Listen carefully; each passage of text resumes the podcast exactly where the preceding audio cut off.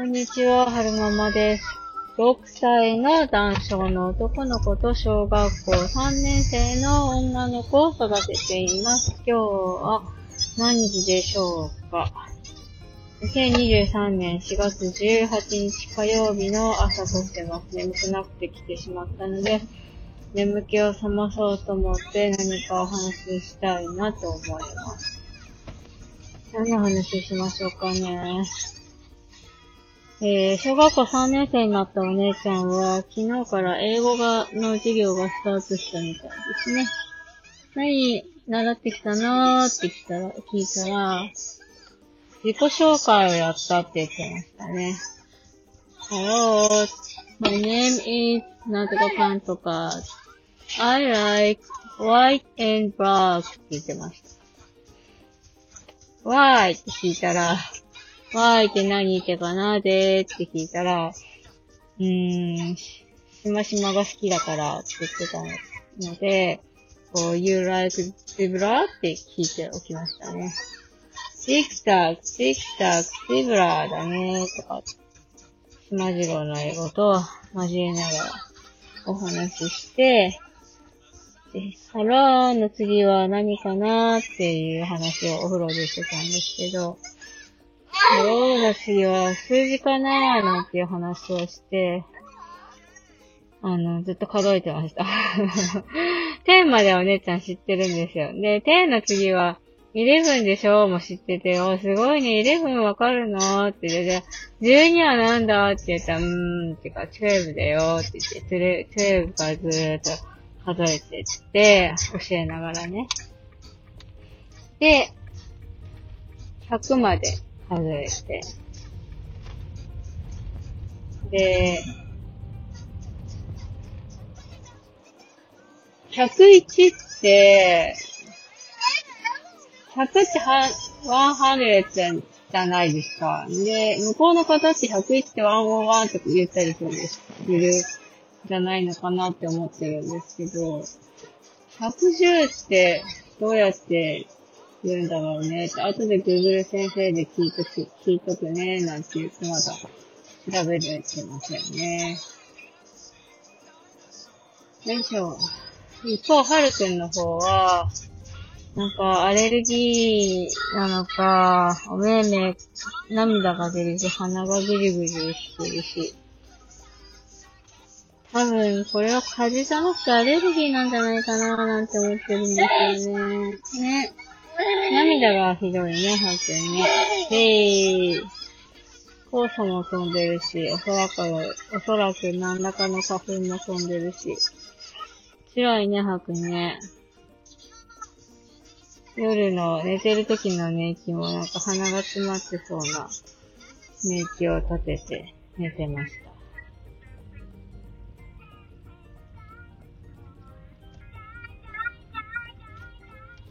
ここからここ。よいしょ。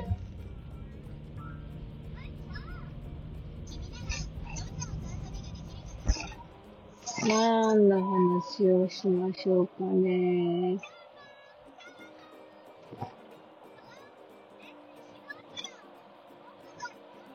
全然浮かばない。全然浮かばない。何の話がいいかな。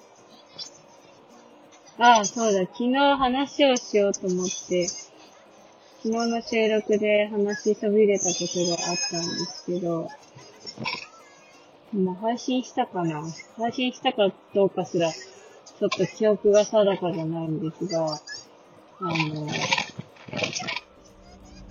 生理前後のメンタルのアップダウン、初回息苦しさがあるからってことで、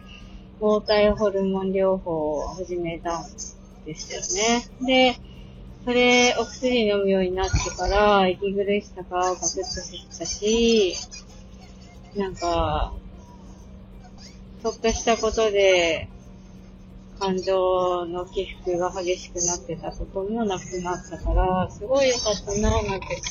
思ってたんですけど、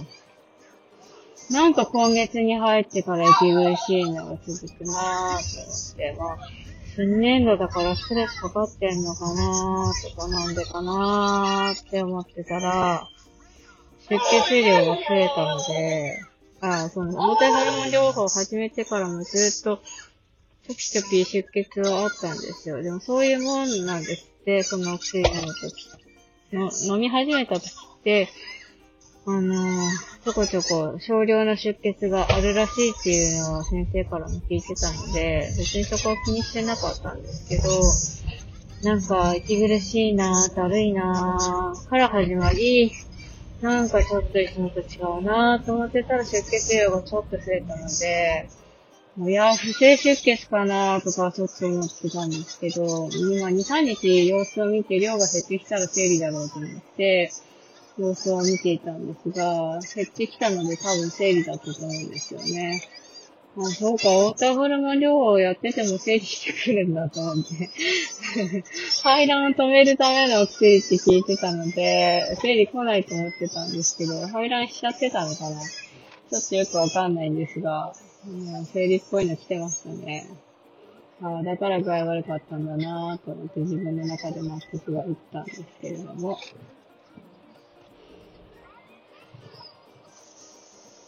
なんかね、そういうホルモン値みたいなの、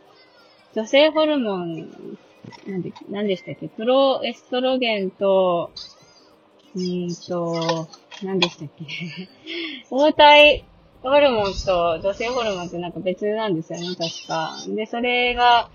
その周期的に上がったり下がったりする山が、あ山、山と谷？なんだろう、こう、あるらしいんですけれど、それによって、えー、PMS が来たりとか、まあメンタルの変化が来たりとか、まあ体調不良になったりとか、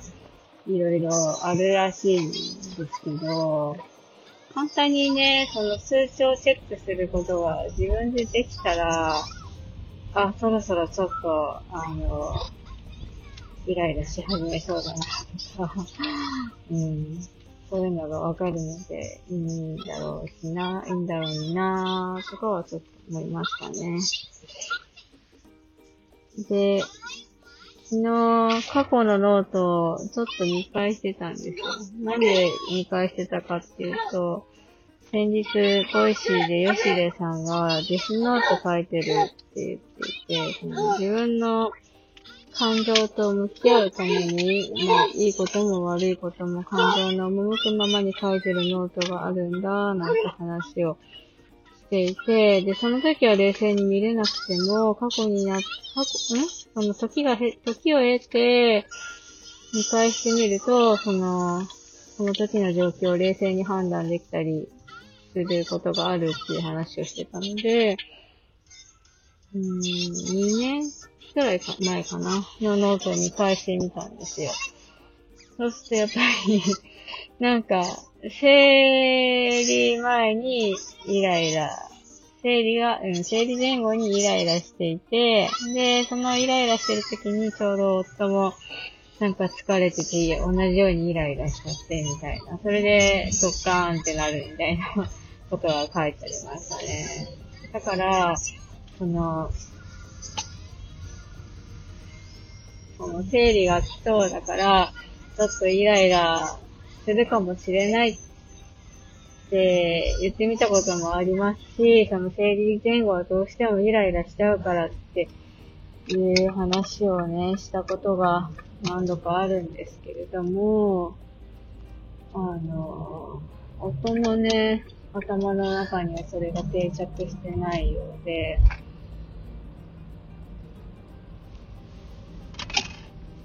どうしても私がイライラしてると、夫もイライラしちゃうっていう悪循環。ああ、母、生理前だからイライラしてるんだなぁ、とはならずに、同じようになってイライラするっていうことが、たたたたあるなぁっていうのを過去のノート見返していて感じましたね。私ができる対策としては何でしょうね。そういう、あ、ありがとうございます。生理前にはどうしても、生理前後には体がだるくなったり、イライラしはしやすくなっちゃうから、もう相手にね、こうなんだって言って、もうその伝わらないってことは分かったので、どうしましょうかね。でもイライラしちゃうっていうのは自分の中で分かってるわけだから、なるべく、